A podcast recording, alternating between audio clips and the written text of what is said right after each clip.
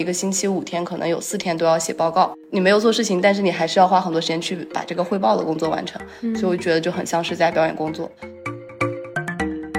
把自己当成一个公司去经营，然后自己既要负责产品的打造、品牌的打造，然后又要负责销售，就把自己当成产品、当成一个公司去做，它就是超级个体。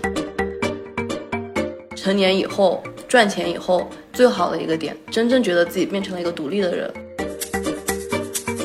搞钱女孩难道不是每一个女孩的标签吗？因为搞钱它就意味着话语权，就意味着独立性，所以搞钱女孩是我最希望往我自己身上贴上的一个标签。人间清醒，搞钱要紧。欢迎收听女性成长访谈播客搞钱女孩，这里有女孩们超走心的折腾故事，有普通人能放心借鉴的财富密码。希望你听完这一期即刻启程，和我们一起踏上致富之路。祝你财源滚滚，美丽自信又多金。Hello， 大家好，欢迎收听搞钱女孩，我是这一期的当班主播陈雪。这期节目呢是在上海录制的，因为我这两天在参加北城青年的线下活动，叫做超级个体商学院。这两天的收获非常大，除了知识干货上以外呢，还认识了我们今天的嘉宾。嗯、呃，他在这个活动作为超级个体来分享他的体验。为什么有这样一期节目呢？因为我觉得他很特别，我非常想要把他介绍给我们的听众朋友们。因为大家对我们节目总有误解，是不是得赚了百万或者存款百万、卖货百万的才叫搞钱女孩？我在这里想跟大家澄清说，不是的，只要你符合搞钱的精神和特质，呃，你就可以是搞钱女孩。这位嘉宾就是的，她正在搞钱的路上。另外，她的经历和自我梳理这个思考过程让我非常钦佩。我相信听众朋友们听完呢，一定会非常有共鸣。他的人生的一些思考你肯定也有过，他的一些迷茫你可能也经历过，所以如果听完这一期你能开始行动，梳理自己，像他一样朝着搞钱和超级个体的路上更靠近一步，我觉得那这期就是非常棒的一期内容了。我先说几个关键词：复旦、大厂、送外卖、十二天、火车、横穿欧亚。这几个关键词说完，你一定对它充满了好奇，所以那就把我们的嘉宾请出来，欢迎。Hello， 我是龙黑黑，呃，我也简短的做个自我介绍吧。我毕业于复旦，然后今年三月份的时候呢，从大厂出来，呃，裸辞出来，然后目前呢是一个全职的自由职业者，正在经历从自由职业往创业者的这个方向去转变。因为我说自己是自由职业者，应该很多听众朋友会对我的收入来源非常感兴趣。其实收入这块的话，我做了很多的尝试，嗯，包括说付费社群啊，呃，跨境电商。现在我自己最主要是在做小红书，我自己做自己的 I P 账号，也会帮别人去做别人的一些 I P 账号的陪跑。因为我发现这个点它其实特别特别适合大厂人，然后或者说职场人吧，就所有有一技之长的人，我觉得都可以从这个方向开始。所以我现在就是想要发动起我自己以前的一些大厂前同事，然后大家一起来搞钱。呃，具体收入上的话呢，我最近是刚刚辞职满一百天，所以说虽然我现在还没有收入过百万，但是就是在我现在这个阶段来讲，我还是比较满意的，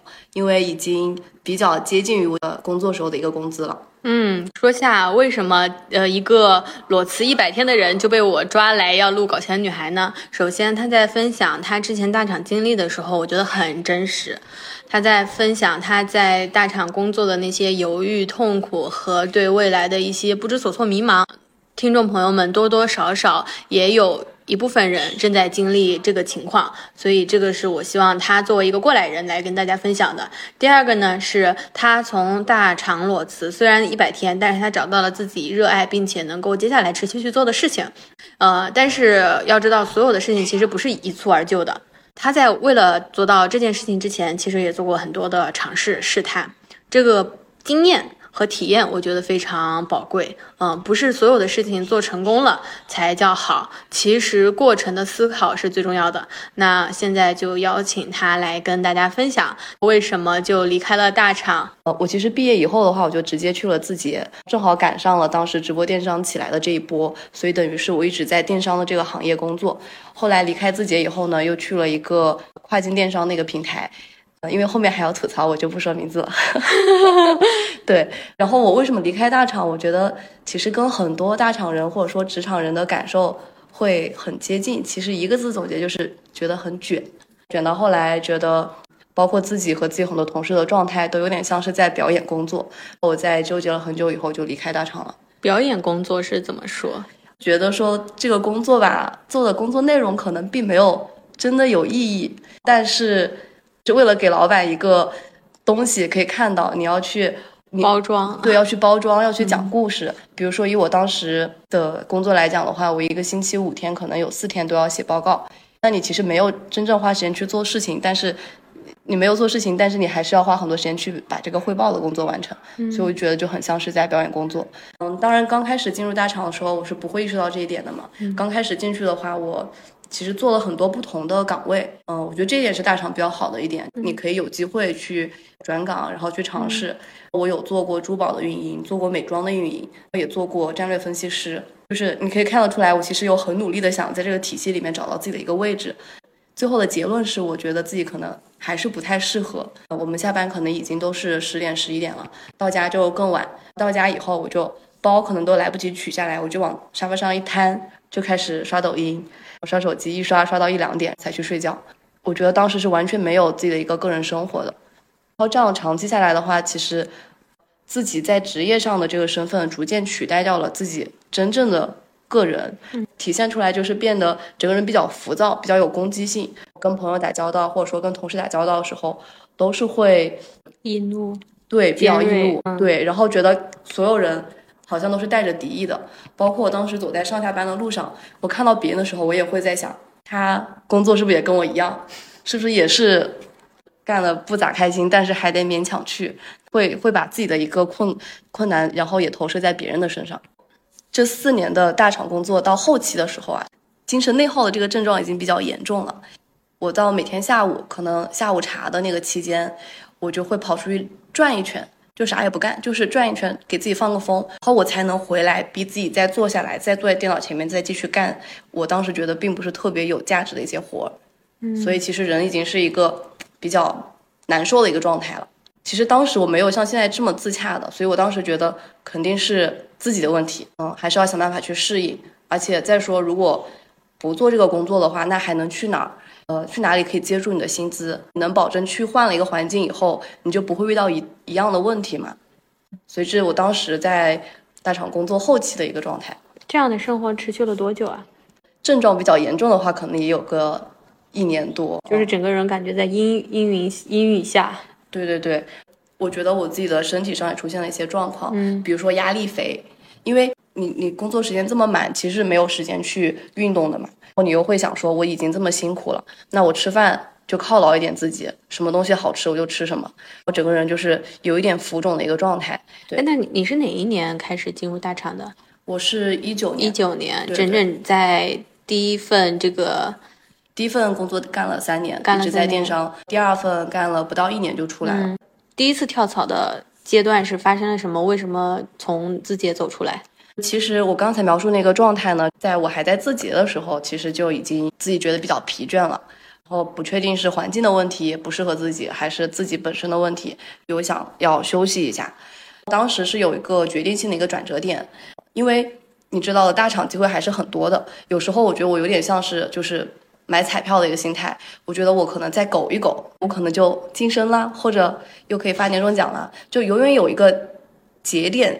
让你想要再留在这个环境里坚持一下，可能就可以看到一些曙光。我当时我发生了一个事情，就是有一个周末我去 live house、嗯、然后跟朋友蹦迪蹦到三点回来，第二天就开始心律不齐，然后去医院检查了一下以后就发现有很多这种比较亚健康的一些问题。当时医生说你这个其实是没有办法，你你你不需要吃药，但也没有办法根治，看你自己怎么去调整。对我来说当时打击还挺大的，我就觉得哦，我还这么年轻我就给自己整出来这么大一堆问题，我就觉得有必要去改变一下。我解释一下为什么我这么累还要去蹦迪呢，其实我觉得就是一种代偿的一个心态，你平常已经很累了，你感觉不到自己的存在，报复，对，然后我就想要有一些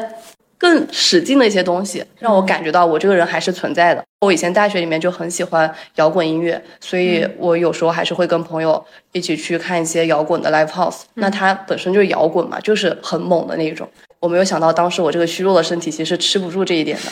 一蹦然后就蹦到了另外一个极端，回来就躺下了。所以就是差一点就蹦迪把自己蹦到了另一个另一个地方。哦，那当时你是因为这个原因诱使你觉得我不能这样继续现在的生活了，要辞职吗？是的，但我当时其实有考虑的比较长远、嗯、我其实已经当时对于现在这个整个生活状态是不满意的嘛，嗯，那个时候是没有想明白到底以后要去做什么的、嗯、我只知道我不太想继续像这样下去，所以我当时想的一个解法就是，那我如果没有想到做什么的话，我至少要先把我自己的时间空出来，所以我要换一份相对轻松一点、稳定一点、定点可以下班，下班以后没人来找我的一份工作，先把我整个人的精气神给恢复起来，再去想我下一步要做什么，这是我当时对自己的一个规划。当找一个过渡期，对对、嗯、有一点像，这么说好像对乔老板不太不太公平，但是但是我后来去的那个第二份工作，它确实是达到了我这样的一个预期，不想再工作那么狠了，我就是想要稍微慢一点，嗯，可以有时间休息。对，下了这个要辞职的决心以后，我就特别想去做一些平常没机会做的事情，嗯，我就在这个阶段去送了外卖。为什么会送外卖呢？这个也跨度太大了吧？呃，我其实之前在大学的时候就做过很多乱七八糟的事情，嗯、比如说，就是研究生，呃，在意大利那边交换过，嗯、然后当时我就在本地米兰的中国火锅店做兼职服务员、嗯、也做了差不多半年、嗯、挺喜欢做服务业的，就跟人打交道嘛、嗯、平常坐在办公室里面的时间太多了，所以我就很想出去，就变成走另一个极端，我想要就是在外面跑，在天地之间跑，所以我当时就这么这么朴素的一个想法去送了外卖。我正好赶在还没有封之前那个时候去送的、嗯、刚开始我心态还是比较轻松的嘛、嗯、因为没做过。我记得我送的第一单就送一个巫山烤全鱼、嗯、当时不太清楚是什么一个流程、嗯、我就自己注册了，我发现它注册门槛也特别特别低嘛、嗯、注册我就直接去送，因为正好我有个小电驴，我以我的速度当时一个小时可能也就是送个四五单四五单啊、嗯，其实就是算慢的，不算熟练工。熟练工能做到多少？嗯、熟练工我看到有人家最多的一个小时可以赚五十块钱，那你一单的话大概就是六七块钱，嗯、那他就可以送八九单、十单。嗯、你做外卖一个小时挣二三十块钱？对，然后完了我还要买可乐，我自己还买点吃的。上次那个送完巫山烤全鱼，我就种了一个草，下次自己就知道一点。去去对对对，被烤全鱼圈粉。对，就当时对我来说是我那个阶段特别需要的一个东西、嗯、平常你就是在公司和住的地方两点之间去跑、嗯、而且因为公司有房补嘛，那你住的离公司也很近、嗯、你就没有任何要在路上耽搁的理由。那现在我就变成了就还是在这个区域，但是我会跑很多地方，会去很多之前没去过的一些小路，就发现原来住的周边有这么多店，没有，从来都没有关注过、嗯、然后你工作日在外面跑的时候是没有人的，嗯，就有一种很自由的感觉、嗯。外卖这个体验是在最开始下班之后，后来因为在家居家办公，所以就变成了一个全职。当时我其实已经提了离职了，哦、啊，就心态就比较放松，也没什么事情、嗯。后来有什么思考吗？关于这件事，我其实被迫思考了很多。嗯，就是我发了一些小视频出来以后，就有很多朋友或者朋友的朋友采访我，嗯、然后我因为这个也有两次上电视的机会，嗯，就是有在倒逼我不停的去思考这个事情对我的意义。嗯，如果单拆这个经历来讲的话，对我是没有什么太大意义的，应该也不会长期再送外卖。我觉得还是挺辛苦的，真的挺辛苦的。对我来说是一个人生体验的打卡，对我来讲最重要的意义其实就是当时一下子打开了自己，一个快要抑郁的一个状态，一下子变得又很有生机了。嗯，在送完外卖以后发生的这些新的事情，嗯，真正改变了我。我会发现，其实你只要在你原本常规的生活当中走出来一小步，可能就会后面带着很多新的机会，然后你知道这些新的机会会把你带到哪里。比如说我就是在呃那几次采访和呃上电视的这个机会以后，我就开始开始意识到我很喜欢做这个表达和内容创作这件事情，然后我需要重新把我的账号做起来，我要做自己的 I P、嗯、就从那个时候开始想，然后慢慢的去做的、嗯、在这件事情之前你是没有做个人的梳理，也没有想过说复旦金融硕士大厂女工，再加上送外卖，这几个就是天然的爆款关键词嘛。其实你没有想过说我是为了去完成这样一个特殊的经历，而是说你只是为自己原本模块化的生活多了一个突破口。对、嗯、因为我本身也不是一个网红、嗯、我没有必要非要为了追求一个可以报的一个选题去做一些事情、嗯、我自己本身就是一个喜欢体验乱七八糟事情的一个人、嗯、然后只是这个点让我重新在工作了这么久以后又捡回了原本的自我。那除此之外你还有什么特别的乱七八糟体验吗？哎，太多了。刚才不是说在米兰的那个火锅店里面打工打了半年吗？嗯，哎呦那个这个火锅店的故事拆开来讲也可以讲很长。除了火锅店的这个事情呢，我之前其实是一个挺喜欢旅游的人。比如说我记得我大二的时候就跟朋友一起、嗯、然后去那个越南骑摩托车、嗯、我们当时是骑了半个月，从胡志明一直骑到河内，等于是横穿了整个越南、嗯、后来我读研究生的时候也是做了一个类似的事情，是我自己一个人坐了十二天的火车，从长沙出发，经过北京，经过蒙古，到贝加尔湖，到莫斯科，到维也纳，一路横穿整个亚欧大陆到米兰去读书，我觉得还挺有意思的。其实我很想探讨的另外一个话题、嗯、就是怎么在真实的自我和父母预期的那个自我当中找到一个平衡。在见到你本人的时候，就是我觉得你应该是乖乖女的形象，然后很优秀的，呃，应该是从小谢谢谢谢对对，就是这种对吧？名牌大学对毕业，然后尤其你在你的表达上是很理智的，因为我之前大家会知道我一直说我是很叛逆的嘛，但我觉得你不是这种会做出这种特殊体验，然后这种离经叛道的事情的。听你的故事说完，我发现啊、呃，你也是长着反骨的。从小呢就是一个比较懂事的女生，然后我就觉得不想给家里人再添更多的麻烦，所以有时候我即便是想做一些自己的事情的时候、嗯、我还是会很在意他们的一些意见、嗯、但是我觉得你收起了你的那份、嗯、其实我没有收起来、嗯、我觉得理性的人做一些叛逆的事情的时候反而是会你可能疯起来就更厉害因为你一疯起来你会好好的计划去怎么疯、呃、然后你爸妈也发现不了现在最无敌的人设就是疯批人设啊！对对对对对，是这样的。其实去越南的那趟旅行也没有告诉家里任何人、嗯、回来以后才跟他们讲的。他们就说哇你怎么这么厉害。要我旅行的这一趟我也没有跟他们讲，他们以为我还在上海做实习呢。我同时经营着两套朋友圈，一套是火车旅行的另外一套是仅限家人和家人的朋友可见的、嗯、但是我我确实还是有点担心自己安全问题的嘛，所以我有呃拉一个自己的后援群，里面有十一个人、嗯、我在里面有安排说如果呃过了一段时间没有回消息，我每天二十四小时之内一定要给他们发消息，因为我在那个西伯利亚我也不知道信号怎么样，所以二十四小时之内一定会发消息，会更新我的状态到哪了。如果没有发的话，超过二十四小时你就要联系谁谁谁，保险公司、啊、然后那个外交部，然后电话什么链接，然后我个人信息全部在里面搞好、嗯、安排好，然后我才走的。那时候你多大呀？我那个时候零二就是二十二。嗯，那也很小啊、嗯，当时肯定不会觉得自己小嘛、嗯、觉得这事情你安排清楚就好了、嗯、然后我当时还特意买的保险也是包那种紧急救援的，后来也是成功到了以后呃，第二年过年的时候回家过年、嗯、然后才跟家里人坦白说、嗯、啊我我是怎么怎么过去的，骄傲的嘚瑟啊！对对对对对，这个时候其实因为你经历过之前那些体验了，然后而且你都很安全，然后没有出任何意外，其实你在一点点的扩大自己的自由的边界啊、呃，家长对你会越来越放心。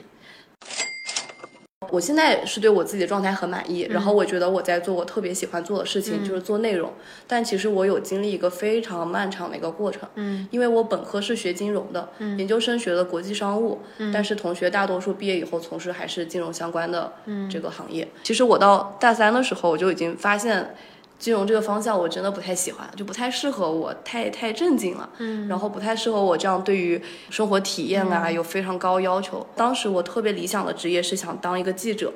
然后为了实现这个理想呢，我有去做过记者的实习，嗯、呃，去学了新闻的辅修。后来就有一些特别现实的问题卡住了。第一个是读研的时候没有办法转专业，去实习了一下以后发现像财经新闻啊这样子，这种特别正式性的新闻又不是我喜欢的。那我喜欢的可能像那种比较深度 的, 的在国内还是有一些限制，然后呢工资又特别低，那它确实是一个很现实的问题、嗯、当时我还是很有 peer pressure 的，就人家做金融的做投行的一毕业就是年薪百万、嗯、那那我看看实习带我的那个姐姐，她工作四五年了，然后才就反正也还挺低的、嗯嗯、但所以就带着这份不知道和探索，你还是先考了研。可以说我人生分为好几个阶段，第一个阶段就是我在大三之前一直就是比较循规蹈矩，从小学到初中到高中到大学成绩都还不错，然后都上的是对就还可以，然后也不会给家里找麻烦，也很乖、嗯、没有任何问题。然后到大三的时候我就突然不想不想这么走了，然后我也不想学金融了，不知道我啥选了这个专业，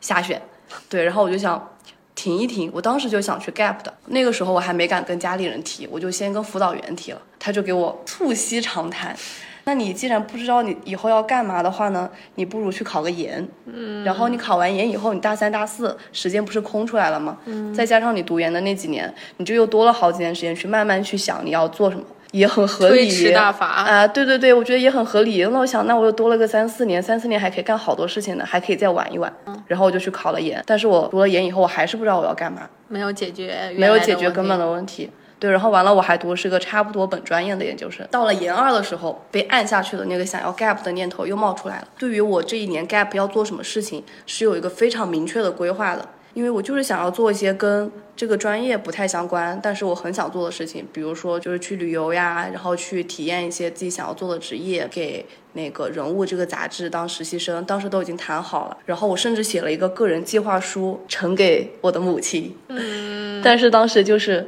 没有得到没有得到认可、嗯、对，就我觉得对于家里人来讲，就是他对你的容忍和支持是有一定的限度的，就他没有办法理解到太超过他们常识和以前经验的一些东西。确实确实，对，学校这边其实也是没有特别明确的政策说你可不可以 gap 的、嗯、我当时自己去争取到可以给我休，但是家里就是啊、嗯、死活不同意，我就是整个人状态非常不好，因为其实我还是很在意家里人的意见的，我是没有办法不在意这一点、嗯、但是他们给我的建议和我自己想做的事情又不一样、嗯嗯、我就很痛苦。然后我记得我有整整一个星期就是上吐下泻，纯粹是精神上带来的压力、嗯、然后就是最后要打盐水打吊瓶的这种程度、嗯、那还就是非常严重了、呃、对对对，所以后来我就妥协了、嗯、我就想那那还有一年我就读完读完再说，后面再讲、嗯。其实我到今年年初，我其实已经工作四年了。我觉得工作虽然我刚才吐槽了那么多，但它还是给我带来很多很好的东西，就是我有了自己的经验，然后我的眼界也拓宽了，还有一些存款。我就觉得我现在是比几年前的那个自己更有能力，羽翼丰满，对，更有能力去决定我自己想要过什么样的生活、嗯、那我现在就算说我辞职，家里人也拦不住我、嗯、对吧，然后我只要自己知道自己要往哪里走就可以了、嗯、我不需要再对别人负责。你讲的这个我我也挺有共同感受的。我记得有一个特别印象深刻的事情，是我当时在高考之后了，都已经考完了，我关注到有一个公益项目的，我当时就很想去这样一个体验， 嗯, 嗯，尤其一方面徒步，一方面又做公益环保。对对对，我当时装备备啊，什么徒步包啊，什么都买好了，就不让我去，而是我都已经火车票都买好了，当时我在那哭。后来有一句话点醒我，就是我的舅舅，他是也是我高中学校的老师，然后他就说你就再忍一忍嘛，等到上大学。所以我上大学之后超级疯，呃，包括我转专业，当时我就转了专业，我就学了广告嘛，然后我很开心的发了朋友圈，这时候我家里人才知道这件事情，他们很生气，觉得你不跟我说你们就转了专业。我当时就觉得是换专业跟我选什么选修课一样简单的一件事情，为什么要告知你们。从此之后我就开始走上了也是自我放飞和放风的路线，就是你就是要通过逐渐的，一方面可能从物理距离上的远，然后以及从精神上的，我觉得你自己变得逐渐有能力，你不需要靠家里给你打生活费了，赚钱的能力了，你有工作的能力了，你对于这个社会有判断力了，然后你就可以实现自由。我觉得这个点还挺重要的。搞钱女孩最重要的还是你还是得搞到钱、嗯、对，它会很大的就是增强你的自信心。包括我这一次辞职，因为我是裸辞的嘛，其实我也没有跟家里说，我也没有跟家里说。然后我发公众号呀，或者发各个渠道的那些文章的时候，我都很用心的把我家里人以及家里人的朋友、亲朋姐妹全部都屏蔽掉。这个标签管理非常细致，对，非常细致，非常细致。还去梳理了我公众号的粉丝列表，发现其中有一个是我妈妈的高中同学，然后我就去跟那个阿姨说：“阿姨，能不能取关我？”你把它移除吗？好像不行。哦，对，然后就做得很极致。后来我就发现，其实我妈还是看到了那个文章，这就这就得责怪这些媒体的推送机制。哎哎、对，我不知道她什么渠道看到的，嗯、她就找理由来上海看了我一趟，嗯、她也没说什么，她就等着我，也没有戳破啊、呃。她开始没有戳破，住了好几天。我当时还白天出门，晚上回来假装工作是吧、哎？对，然后过了好几天，她就憋不住了，她就问我说，你有没有什么重要的决定要告诉我一下？然后我就说，关于这个你知道多少？还在试探，对，互相试探。然后后来我突然发现他是真的已经知道了，然后我就摊牌了，我就觉得家里人也没有必要瞒到这个程度，然后就跟他摊牌，然后跟他讲了我的计划。结果这一次就跟之前两次完全不同，他就没有说什么，他就问我说需不需要家里给什么支持，又有一点点落寞的说。嗯，家里可能也给不了你什么支持，嗯、那你想去做你就去做吧，嗯、就是是我完全没有想到的。嗯，我们确实长大了，但是父母也老了。对对对，嗯、之前他会有一种想要掌控你的，嗯、想要去维护。我我是说我自己父母啊，对，因为我妈你讲的这个画面跟我很像。对对对，他他为了管你，其实是为了展示他作为家长的权威。但是他当发发现他管不了你的时候，甚至说他发现他支持不了你的时候，嗯，真的还挺难受的，会有一点吧。但我当时反正觉得还挺如释重负的，嗯、那我就不用装了。嗯，本来早上就不想起来，摊牌了，本来就不想起来。嗯，对。就这个事让我意识到，其实家里的支持还是挺重要的，嗯、但是它可能是个阶段性的，就是父母其实也只是希望你自己能够生活得好，嗯、只要你能够展现出来你是很有计划，然后你真的能够把自己的生活打理好的时候，嗯、其实他们可能也不会那么担心。所以我最近也是觉得是说，亲情是割舍不掉的，血缘关系毕竟是血缘关系，但是不是所有家庭都能跟父母和解，或者是你们很好的沟通。老实说，我自己现在的感觉啊，就是成年人十八岁以后的生活，我们是为自己负责的，我我们没有理由再找借口说父母强行要求我们怎么样，因为他们做了什么决定导致我们怎么样，那其实是在逃避。 对, 对，所以我觉得这个就是成年以后赚钱以后最好的一个点，真正觉得自己变成了一个独立的人。我刚刚说到，就是我是经历了一个历程，重新找到自己想要做的方向的嘛。我就是在上一份这个比较过渡期的这个工作当中啊，慢慢的捡回了自己的一些元气，有了很多新的机会，做了很多尝试以后，发现即使我不做记者，我不去新闻媒体工作，我还是可以做就是表达和内容这件事情。嗯，对，那我为什么不先从做一个自己的账号开始呢？做了以后就发现其实做的还挺成功的。比如说我今年上半年我做那个 TikTok 的账号，就海外的抖音版嘛，两个月的时间就做到二十万的粉丝，也给了我很大的一个正反馈。对，我自己的 I P 的账号我也肯定可以做得起来。因为前面我们已经比较清楚的了解黑黑他个人的经历以及他是怎么样的一个背景，接下来就想聊聊说成为自由职业，在离开大厂之后你现在的生活是怎么样，以及为什么选择到了这样子的状态。其实我觉得我就是一个非常典型的艺人公司吧，虽然说是艺人公司，但其实我也不是一个人，我是有合伙人的，然后我还有一些具体的工作可能会找外包去做。但是我觉得艺人的这个艺人就体现在他是以我个人的品牌，嗯、或者说以我个人的对外沟通和销售的能力去维持运转的。嗯、呃，为什么选择做这个方向，是因为我觉得从长期来说，在我看来它是一个更加可持续性可以发展的一个方向。嗯、因为我并不是一个非常有野心想要做的特别大然后奔着上市去走的这样的一个人。嗯、我想要做的就是我有一份自己的可以高效运转的事业，在我公司里的每个人呢都可以比较自由，可以远程的去线上办公，但是大家的效率都很高，所以我不需要有很大的一个团队，嗯、我们只需要把这个事情跑起来。所以我选择的行业也是一些比较高效然后高复利的行业，比如说做内容然后做电商。嗯，那就仔细聊一聊，就是你现在成为艺人公司呃，生活模式是什么样，就你每天的作息和都在做什么。比较完美的一天哈，说比较完美的一天就是我会九点钟起床，上午我会可能跟人有一些社交，比如说我如果要跟人聊什么事情或者约个咖啡，我就会约在上午，然后倒逼我来早起。中午的时候回家自己做个饭，然后下午的话我会固定的到一个场所去办公。现在我去的地方是在那个上海图书馆，因为比较安静，氛围也比较好，大概到七点左右给自己下班了，有时候六点啊，嗯、就是看当天有什么安排。下班以后的话，我就会去健身，健身大概一个半小时到两个小时，然后回家十二点多的样子睡觉。然后周末的话呢，我就会多安排一些社交活动，比如说咱们今天录这个播客就是在周末，嗯、因为平常周一到周五的话，我还是比较独立，我不希望说和外界的其他人完全切断联系，嗯、所以我会周末的时候会刻意去多安排一些 social， 去认识一些不同的人。那你现在主要做的项目是什么样的？最主要的是两个方向，一个是在做跨境电商，另外一个是在做小红书。小红书的话，就是我是在做自己的 I P 的账号嘛，嗯、然后同时也在帮别人去做一些账号的陪跑。哦，我现在在搭建一个小红书的训练营，专门帮跟我自己的背景非常像的一些大厂人、职场人去做一个知识 I P。然后变现路径也非常明确，就是我只通过个人咨询、知识付费这样的形式，嗯，去做变现，嗯、就是在知识这个垂类里边相对比较窄的，我想先从这个人群开始跑，然后把这一套跑通以后，嗯、再会把带货的无货源带货、一件代发的这个模式呀加入进来，然后教身边的朋友去做。因为我自己的那个十六型人格是 E N F J， 就是教育家型，就我就是一个很喜欢跟别人去说，然后我自己一学会什么、看到什么，我就想要其他人都能看到这样的一个性格。嗯、所以我现在自己的这个知识付费跑起来以后，我就觉得我这个经验其实也可以快速的告诉给别人，然后别人也可以快速复制起来。这个其实是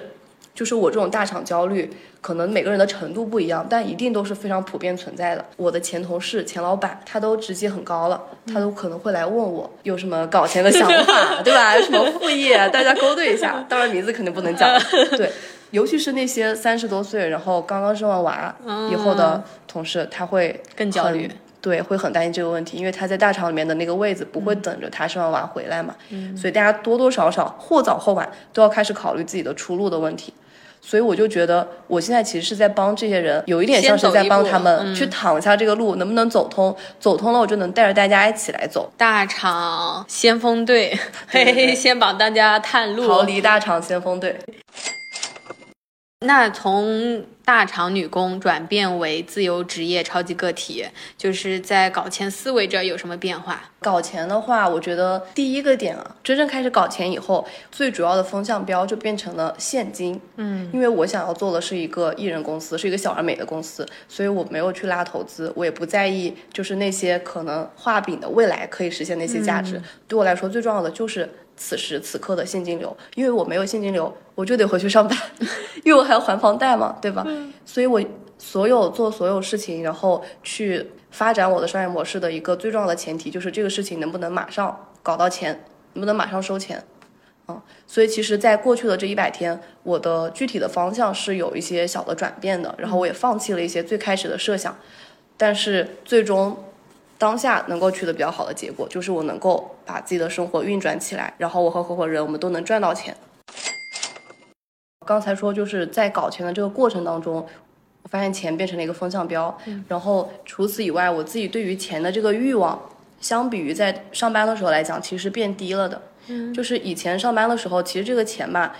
你也没有特别明确的一个感知，就是每个月账上突然收到一笔数字而已，然后可能时不时的还会有一些攀比的心理，去想着跟同同学比一比啊，同事比一比啊，谁又涨了多少啦，就它会好像是一个很重要的一个东西。但是现在开始自己做了以后，就发现其实钱的作用就没有那么大，因为我会去算得很清楚，我每个月具体的支出在哪里，然后我这个钱进账了以后，其实它只要能够 cover 我的支出，或者说是为了我这个团队能够未来更好去运转要做的一笔支出，就是拿去花就好了，就它就更回归了这个钱本身工具的这个属性。嗯、钱是流动的，对，钱是用来用的，然后我只要够用，然后有富足就可以，但不一定要很多，就反而是对钱的这个焦虑感有下降。这个感受还挺棒的，对，因为我见过一些刚裸辞出来的人，他陷入一种非常不安不安分的恐慌感，是在于原来的工资是固定那个时间点得达到的，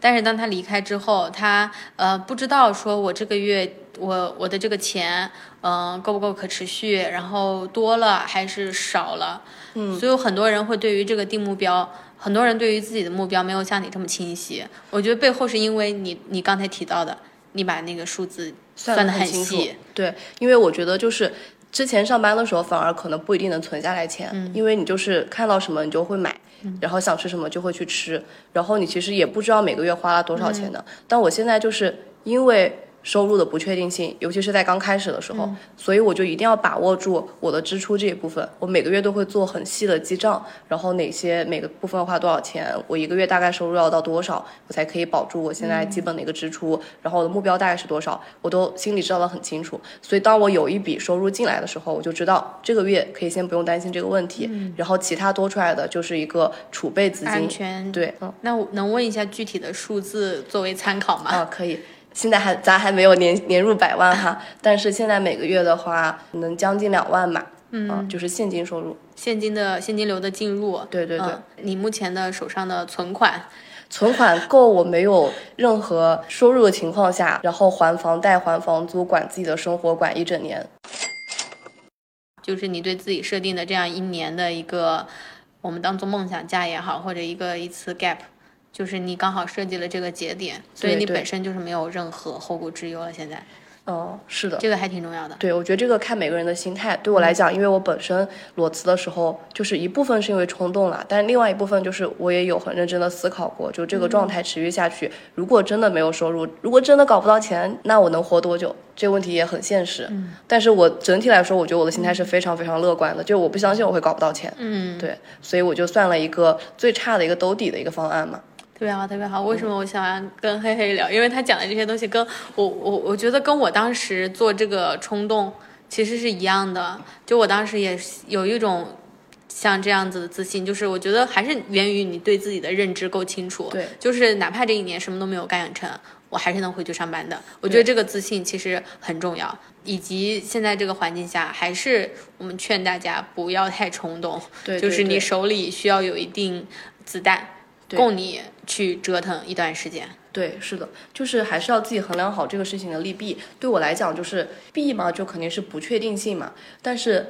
利也非常非常的明确。第一个就是我可能这一把就直接能找到自己想做的事情，那对我来讲这是一个非常大的一个诱惑，它能验证我一直想做这事情能不能跑通，能不能养活我自己，能不能可持续的赚下去，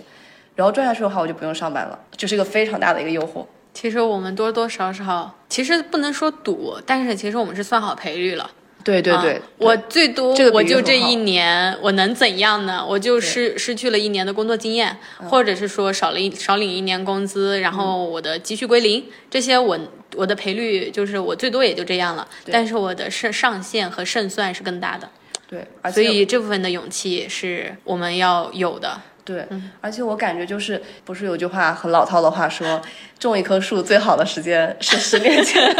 其次就是现在，因为它是有时间成本的。如果我现在不去做，我再过几年等到生娃了以后去做嘛，生完二胎以后去做嘛、嗯、那个时候就更难了，到时候要承担的风险都更大，你的成本都会更高。对，那我再问一下，从你裸辞以来这一百天，你有没有特别焦虑的状况？肯定是会有的，肯定是会有的。对我来说，我其实有构建一个自己的支持系统，就是我男朋友。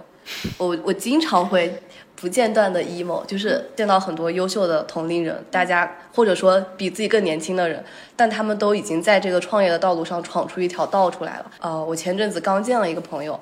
他是从大学毕业以后就一直在创业，做各种各样的项目，现在就是基本上可以攒全款买上海套房的这个这个水平。对，就是很香，他没有上过一天班。然后你跟他聊的时候就会有一种落差感，就会想我如果当时怎么怎么样，现在是不是就怎么怎么样。嗯，对。然后每次回去以后我就会 emo， 我就会跟我男朋友说啊，我今天又聊了一个谁谁谁，我觉得他真厉害呀、啊。然后这个时候他就会给我一些无条件的支持、嗯、他就会引导我去思考说，你想象一下，如果现在跟你抱怨的说这个话的是你最好的朋友，你会怎么去开导他？你根本不会觉得这是一个很重要的点，你不会去 judge 他，因为你们就是在不同的这个赛道上，然后每个人开始的时间不一样，不是一个比赛，他赢了他也不会怎么样，你输了你也不会怎么样、嗯、对，他会反复的给我去强调这些点，我觉得对我来讲还是蛮管用的、哦、然后其实比如说你有自己的合伙人也非常重要，你有个靠谱的合伙人，就是大家同进退，然后你一个事情不确定的时候、嗯、有个人可以跟你商量，然后承担风险的话也是一人一半，你就会觉得没有那么难过。嗯啊、嗯，日常 emo 啊，攀比，大家习惯性的这种小镇做题家带来的攀比心理、嗯、这种焦虑以外呢，还有就是就特别具体的一个实操方向啊，我在做那个跨境的代运营，因为 TikTok 这两年特别火嘛，很多国内的商家他也会关注海外的机会，想要去做出海，那我自己做海外市场做的这么好，我是不是可以帮别人去做代运营，然后我去收一个服务费。真正做了以后我才发现，就是其实现在这个阶段大多数人的认知可能是跟不上的。嗯，老板的心理是他希望投钱下去能够看到一个比较明确的产出，但是你像出海新市场加新渠道这个事情，他没有那么多的确定性，让他真正从兜里掏钱给你的时候，他就会、嗯呃、他就会没那么确定，不是说这个钱真的很多或者怎么样，他体现出来的是整个市场你能给我带过来什么价值，对对，他是、嗯心里还在有个大的问号的。所以我之前有一个还比较大的单子快要去签的时候，之前大家一直聊得非常非常好，到了快要签就是要签合同最终合同版本的时候就没有签下来。嗯啊，这个事情给我打击是比较大的。为了这个客户，我当时前前后后忙了也挺久，一两个月吧，出方案呀，做了很多事情，到最后没有签下来，我觉得我的自信心受到了打击、嗯、然后遭遇到了这个创业路上的第一个拦路虎。当时就是在家里躺了一个星期，就是这个星期没有对自己有什么工作上的要求，就是躺一躺、嗯、休息一下，然后再想想之后后面怎么搞。当时其实不只是这一个客户这样，是有好几个谈的不错客户，最后结果都是一样，不了了之。对，不了了之。然后就让我反省，可能不是我的问题，可能是这个这个行业这个阶段的问题，大环境的问题。对对对，你除非是你有特别强硬的资源，你这个客户他就是、嗯、本身就是有这个扩张的需求，或者说他手上的预算非常充足，他不着急说在短期一定要有个非常明确的回报的话，是可能可以做的。但对于我们这样小的团队，刚起步的团队，直接做这个事情可能还是不那么容易。所以从那个以后的话，我就暂时的放弃掉了代运营的这个思路，就是自己做商家，就自己带货、嗯、自己找供应链。我觉得也有区别，做代运营其实还是在帮别人做事，外包，承担一个外包的工作，这个其实不算真正的，在我看来自由职业或者艺人公司。我我觉得你现在的方向很对，就是你接下来做的事情是你对这件事情负责。我现在在跟一些人讨论的时候，就是我觉得很一个很重要的点，就判断这个人他有没有长出力量，不管他是打工还是他在自己做事，就是当他对这件事情有掌控感，他愿意承担责任，这个是一个判断点。就是我是觉得代运营不是不能做，但是就是要看赛道、嗯、看具体怎么做、嗯、如果如果你是做全托管式的代运营、嗯、就有点像你跟这个老板在深度合伙去做这件事情、哦嗯、那其实还是可以的、嗯、它就是一个很累但是收入比较稳定的一个工作、嗯、因为你会有稳定的服务费，但你真正如果想要赚钱或者走到下一个阶段，肯定还是得要自己做、嗯、这是一个在裸辞之后遇到的一个挑战，然后你也修复过来了。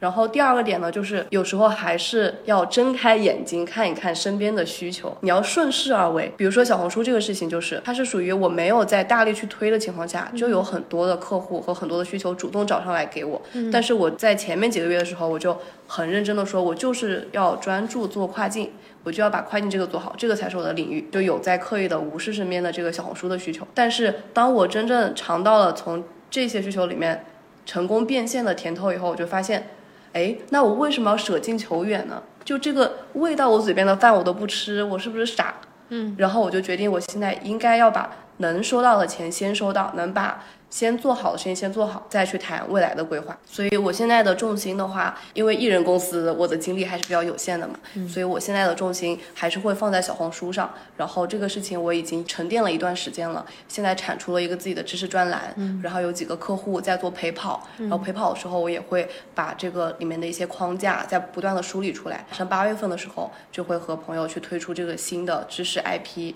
知识付费变现的一个训练营， 嗯, 嗯，然后慢慢的把这个产品搭起来，至少能够先有一个比较稳定的一个产品框架，有一个基本盘，然后会对你来说有一个沉淀池。对的对的、嗯、而且其实说起来的话，做内容本质都是一样的、嗯、如果你在海外想去做通过短视频去带货、嗯、或者直播带货，那其实本质上和你在国内没有太大的区别，只是你面向的受众、嗯、然后具体的文化不一样，就是还是要做优质的内容，然后获取流量，对对，产生收益。这这个是我总结出来的第三点、嗯、就是每个人一定要找到自己擅长的点在哪里、嗯、然后找到自己的定位，一定不要想全部通吃、嗯、然后要学会把不擅长自己的事情分出去，然后把这部分钱也让出去，都是 OK 的、嗯、我对自己的定位就是我就是一个搞内容的搞流量的人，我就做流量这一端的操盘手，至于后面的交付供应链这些都不是我特别擅长的点，未来的话我一定会要把这一部分会弱化掉，或者说把我自己团队培养起来以后交给他们去做，然后我就专心的做前端内容和流量的这一部分。嗯、呃，现在虽然表达会非常清晰有力量量，但其实你已经前面为了走到做内容这个赛道花了很多的时间在探索，但我觉得很幸运的是你现在终于找到了。我很相信就是呃我的眼光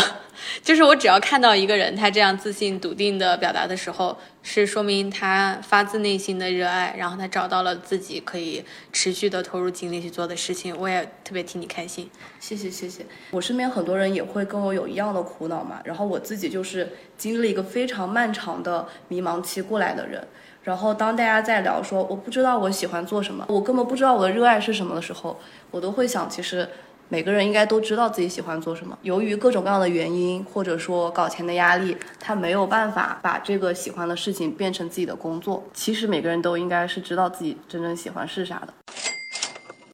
现在在裸辞一百天之后、呃、你经历过项目的调整、心态的调整、生活模式的调整，还有没有其他的状态变化想分享的？我觉得最大的一个改变可能就是精神状态的改变，嗯，就是我一下子觉得就是从那个套子里的人给解放出来一样。我前两天要去见一个客户的时候，然后我是骑单车过去的，走了一条没有走过的路，就突然发现这个路上的房子真的很好看，我以前可能根本就没有注意到过。当时那一瞬间我就很想画画，我之前在学校里面说就是一个很喜欢画画的人，我发现这个兴趣我已经就是丢掉很久了。那一天我突然又有了这个灵感，突然就又想画画了，这种感觉很好，我又好像活回我自己的感觉，这是最最主要的一个感受。比如说以前上班的话，那可能早上起来就觉得很痛苦，我就很不想起，不想去上班。那我现在就是，我可能在睡觉前，我想着第二天要做什么事情，我都会激动的，可能睡不着。然后早上一醒，我就觉得很有干劲，想到今天要做的事情。就整个人那个状态是很不一样的。嗯，还有一个点就是自由感，除了刚才说的那种精神上的解放，就是现在时间和空间上是很自由的。虽然我还是会固定的在一个地方工作，就是我如果想的话我可以去其他地方，这个大家都很好理解对吧、嗯、我可以远程办公。其实我想特别强调的就是一个思维上的自由感，我现在只需要对自己负责，如果我能够搞到钱，这个是最重要的结果，那我其实其实我这个路径和过程是无所谓的，没有人管我怎么去实现的，它就给你一种很强烈的自由感，而不会说在之前上班的时候，那你具体这个事情要怎么做，然后你要汇报，然后老板也要认可你，这些东西很多外在但是不是真真正结果导向的东西会影响你工作的一个状态。听到你这么说真的好兴奋，从一个僵尸机器人变成了一个活生生的人。对对对，不知道这么表达合不合理，但是我对对对我听到你说你突然想画画，我觉得就是一项感觉生命力被激活了。对对对，这个总结的很到位、嗯、还有我还把我以前也停滞了好多年的小提琴又拉起来了、嗯、有一点重新发现自己，然后重新看待自己以前的各种爱好的一个过程。这个状态真的很棒，因为我曾经也会有那么一段时间，当你觉得你状态不对了，就是你会发现你花钱也不快乐，买东西也不快乐，吃什么东西都不快乐，甚至我当时暴瘦，你就想我这个体格，然后瘦了十几斤，那那你就非常瘦了、嗯、真的非常瘦，我都甚至都我都能捏到我的骨头、嗯、然后那个时候状态真的会觉得你吃的很好吃的东西，很好的东西你也不快乐、嗯、我觉得那种状态特别是不好不健康的、嗯、所以我也想问说你作为经历过迷茫，对于一些在职场上可能会有困扰的朋友，也想尝试自由，嗯，有什么建议？就是大家不用一上来像我这么极端，直接裸辞，对吧？可能还是先从存钱开始，至少要存够一年的薪水，然后再考虑裸辞这件事情。但其实在工作的时候也有很多事情可以做起来，比如说做一个自己的自媒体账号，其实我觉得这不算搞副业了，因为比如说你做一个偏知识向的一个账号，它可能对于你的主业和工作也是有帮助的，它有在倒逼你去做一些输入，反正做一些自己的事情，因为你做一点自己的事情，然后你看到一些数据上的正反馈，你就会觉得自己对自己的生活重新有一些掌控感，然后它可能也会影响到你的工作上。除了这两个点，就是如果大家想要通过自己的副业或者自媒体账号去搞钱的话，我有几个很真诚的建议。第一点呢，就是一定要先有产品再搞流量。就很多朋友上来他就会说我要做个自己的小红书，但是我做了以后我就一直不涨粉啊，然后数据很差怎么办？其实我觉得这个是新手上来最不需要担心的问题，因为你只有先有了自己可以变现的产品，然后你把这个流量跑通了，你才能感受到这个流量它作用是起在哪里。如果你没有一个可以去变现的产品的话，你光是看那些很虚无缥缈的数据，其实非常容易放弃，它也没有办法给到你一个就是真正的一个激励。就像现在来讲的话，小红书上最常规的三种变现方法，接广告、卖课、卖货。除了接广告对于粉丝量是有比较高的要求以外，其实你去卖课或者卖货都不要求你有非常多的粉丝，你只要精准就好。那你如果都不知道你要卖什么，你怎么去谈精准呢？所以这个是我觉得大家一定要做的，就是要想好自己要卖什么东西，不要怕吆喝，再去做你的流量，再去做你的账号。嗯，然后第二个点呢，就是一定要有一个 M V P 的思维，就 M V P 是大厂黑话吧，算是一定要小步快跑，就先把一个很快可以呈现出来的东西先做出来，然后验证自己能够做这个事情，然后验证这个需求是真实存在的，然后你再去做，花更多的时间和精力投入进去去做准备。比如说我有一个朋友，他就是做那个职场规划相关的一些咨询，他刚开始的时候没有经验的时候，他接咨询就是收九十九块钱一小时，你看他也是从刚开始就收钱的，他哪怕收钱收的少，但他有在培养这样一个变现的一个通路。他案例积累越来越多以后，他就把这个个人咨询的价格越提越高，他现在就已经是收五百块钱一个小时了。嗯、他在验证了有这么多人确实想跟他学习做职场规划这个事情以后，他又去考了职业规划师的证。其实我觉得这个顺序就是非常好的，你就是先验证有产品，先有 M V P， 然后跑通以后再去看我怎么去做，能够把这个事情做得更好，而不是上来就花很多时间去辛辛苦苦的备考，考这个证，考出来以后你可能会发现我没有流量，没有人要买，或者我不知道从哪里去获客。嗯，那你这个事情就等于前面白白把时间花进去了。对，嗯、我觉得这个这个思路挺值得借鉴，就是我们已经不是信息非常闭塞的那个年纪了，就是以前我自己啊包括都会有一个框架思维的一个误区，就是我如果要入这个行，我得读这个专业，对，然后你要还先做市场分析、竞品调研，然后我还得考证，对，或者说我我我不懂，我就可以做这件事情嘛？其实现在不懂也可以，但是你当然你基于你对于这件事情的一个洞察、实践和你的手感，嗯、对。就是从我自己的经验来看的话，我们大多数人，然后我相信我们的听众朋友也是一样，大多数人都是有自己的一技之长的。然后这个一技之长，你不要跟自己身边的人去比，你要跟世界上全世界的普通人去比。你只要你的这个水平是超过百分之六十的人，你就可以去付费去卖这个产品。嗯对，因为你比如说我在大厂工作，那对我来讲，我觉得好像这个推荐机制什么的是大家都知道的事情，那我没有什么额外的财富密码去跟别人讲。嗯、但是跟大多数人一比的话，大多数那些做内容的人比，他是不知道这个信息的。对我来讲，这就是一个信息差，我就可以去给人家说这个东西。你说的这个，我就想到想要跟大家分享的观念，就是不要认为你自己没价值，其实你可能是陷入了知识诅咒。因为知识诅咒是什么意思呢？就是我懂的东西就会觉得大家都懂，大家都懂的东西就没价值，就会陷入这样一种误区。但其实这个思维是错误的，不要总觉得自己没有一技之长，但其实只要你认真的面对自己，去梳理，一定是可以找到的。如果想要做一个 I P 账号，想要成为一个超级个体，就一定不能怕晒，你要把自己展现出来，去释放出信号，这样别人才可以根据你的这个信号找到你。最重要的是出来，对，出来，最重要出来。就包括我在家太久了，我最近发现，只要一出来跟人交流，收获还是蛮多的。正好回到了这个关键词超级个体，我跟 Ruby 黑黑是在这个超级个体商学院这样一个场合认识的嘛，那就在这里分享一下，因为在我们节目之前应该没有提到过这个，虽然说蛮新的，但是也其实也有至少一一年了吧，大家都在讲超级个体。你觉得超级个体的定义是什么？我觉得超级个体就是有一点像艺人公司，就是我觉得这两者在我这里其实是同一个概念，把自己当成一个公司去经营，然后自己既要负责产品的打造、品牌的打造，然后又要负责销售，就把自己当成产品、当成一个公司去做，它就是超级个体。同时，它的组织形式是不是像以前那样再去追求一个规模化的一个组织形式，而是人员可以尽量的精简，但是大家都是非常高效的，然后来拿结果的这样的一个组织状态。一人公司就是超级个体。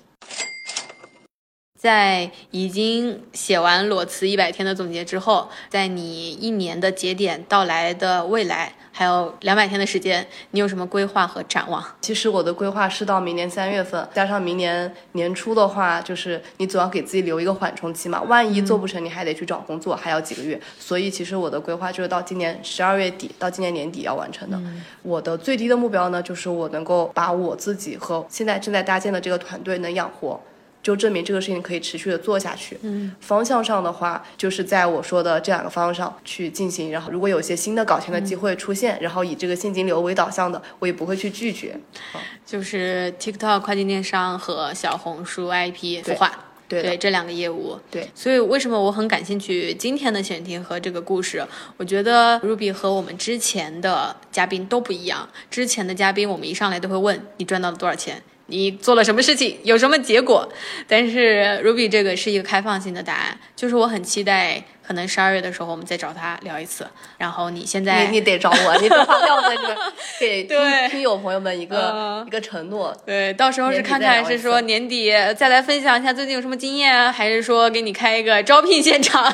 对对对，但我觉得这个开放会让我觉得会持续关注他接下来的动向。然后如果在这两个领域，如果你正在研究以及你做的事情和它相关，或者你对于自己目前的生活有一些迷茫焦虑，从这份这期节目里有获得一点点的启发，欢迎在我们的听友群和 Ruby 来跟他交流。好的、呃、欢迎大家找我哦。呃，如果没有加入听友群的朋友，可以在我们的主页有我们搞钱女孩的联系方式，嗯，欢迎大家主动添加。